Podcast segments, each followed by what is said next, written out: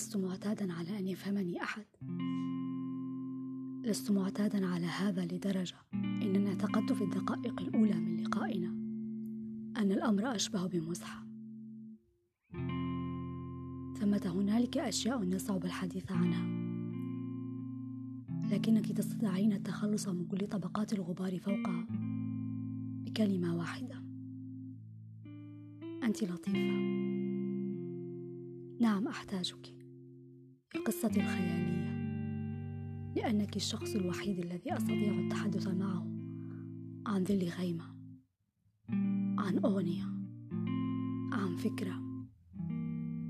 عن الوقت الذي ذهبت فيه للعمل. ونظرت إلى زهرة عباد الشمس. ونظرت إلي. وابتسمت كل بذرة فيها. أراك قريبا يا متعتي الغريبة. يا ليلتي الهادئة. كيف بإمكاني أن أفسر لك سعادتي؟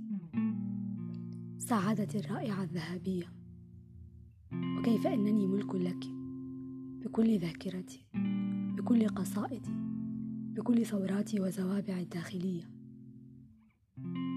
كيف بإمكاني أن أشرح لك؟ إنني لا أستطيع كتابة كلمة واحدة. دون أن أتخيل طريقة نطقك لها.